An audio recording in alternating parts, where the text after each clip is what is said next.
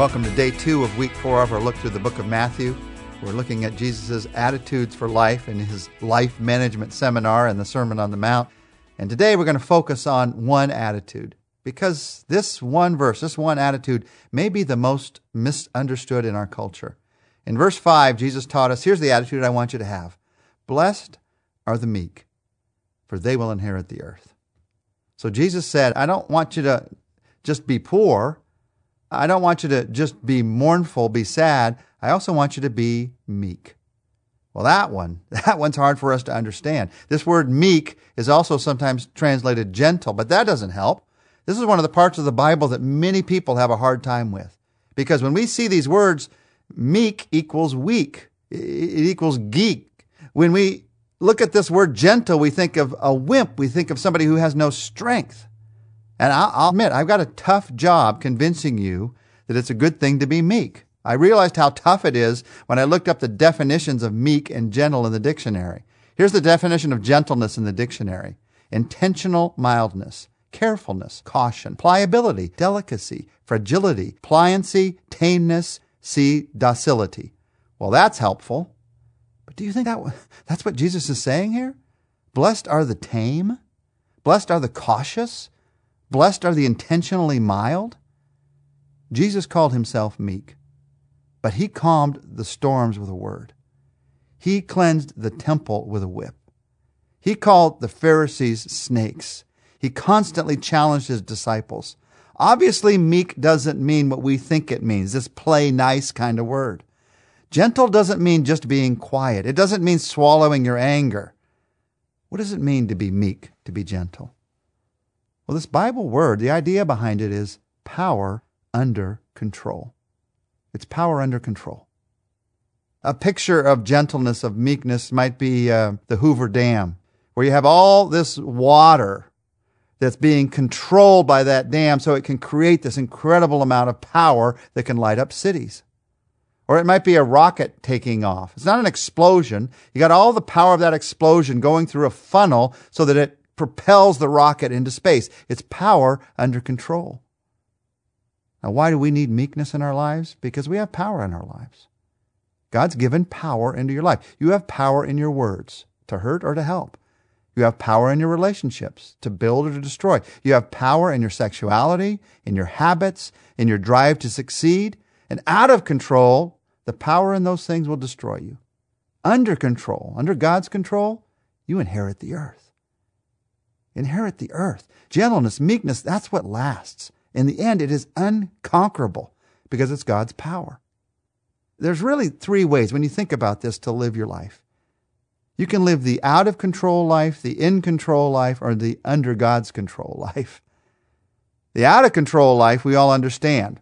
That's the life that's marked by anger or is undisciplined. It's like an explosion. It's got destructive power. You never know what you're going to get. There's a lot of us, we, we would never live that out of control life. So we live the in control life. We're nice. We try to keep everything calm and organized. But we just have this feeling deep within there's got to be more to life than this. Everything calm, everything nice. God made us to live under His control, under His control, a different kind of life, a different kind of power. Now, what does this mean? Well, where the rubber meets the road on this one is in our daily decisions.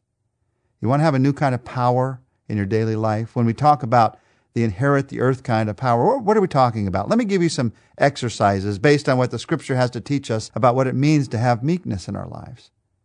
Let me give you three real power exercises for this week. Exercise number one when you're confronted, choose to love. You want to see if you're able to be gentle?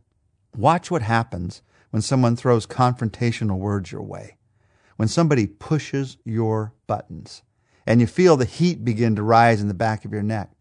You're having a quiet evening at home, but then all of a sudden somebody says something and you find yourself on the down escalator of communication. The Bible says in Proverbs 17:14, starting a quarrel is like opening a floodgate. So stop before the argument gets out of control. So when you're confronted, you choose to love. Now, how do you break the cycle? How do you stop it? Well, Proverbs 15 tells us a gentle answer turns away wrath.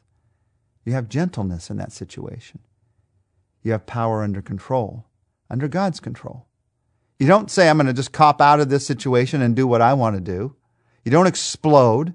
No, you ask for God's control. When you're confronted, choose to love. Now, if you're like me, it may take you a little while to get there. Your first response may not to be to choose to love, but that doesn't mean it has to be your last response. Whatever response is your first response doesn't have to be your last response. Go back, make the right choice, choose to love. When you're confronted, love. A second meekness exercise for this next week is when you're neglected, encourage.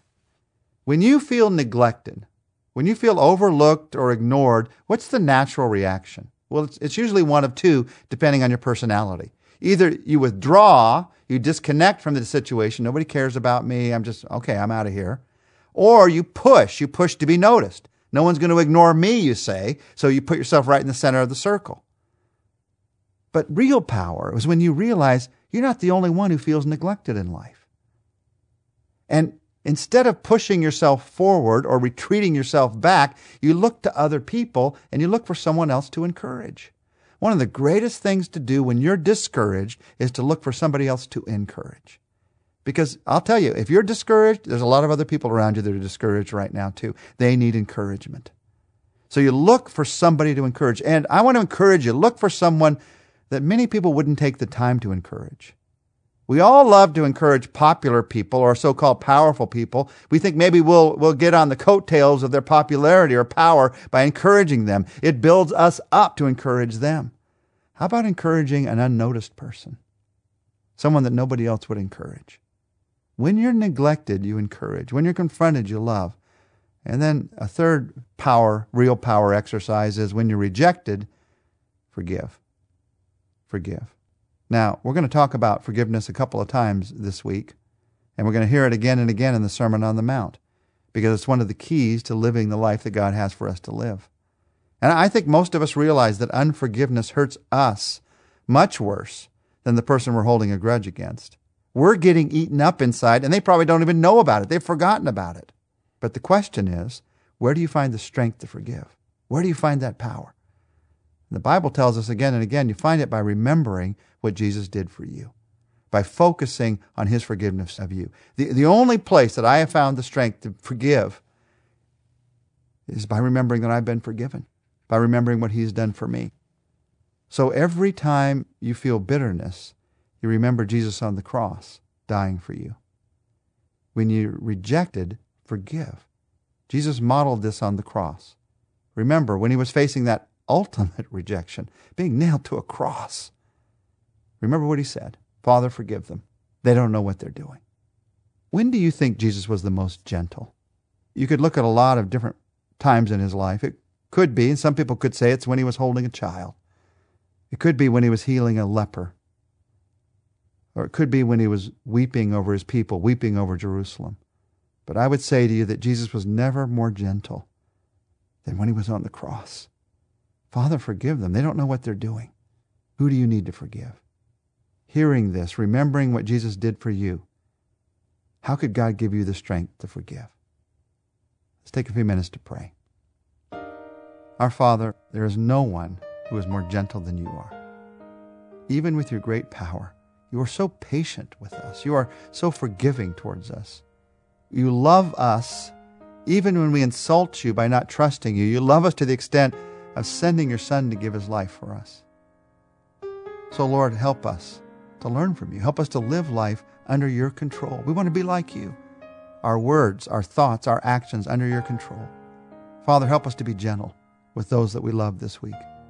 And help us to be gentle with those we don't love. We, we don't really know if we love them yet, but we can still be gentle. We can still be kind. Lord, I can't do this. You might just say this to Jesus I can't do this on my own strength, so I ask for your strength. Strengthen me to love when I'm confronted, to encourage when I'm neglected, to forgive when I'm rejected. Strengthen me, I pray, in Jesus' name. Amen. Tomorrow we're going to keep looking together at Jesus' life changing B attitudes.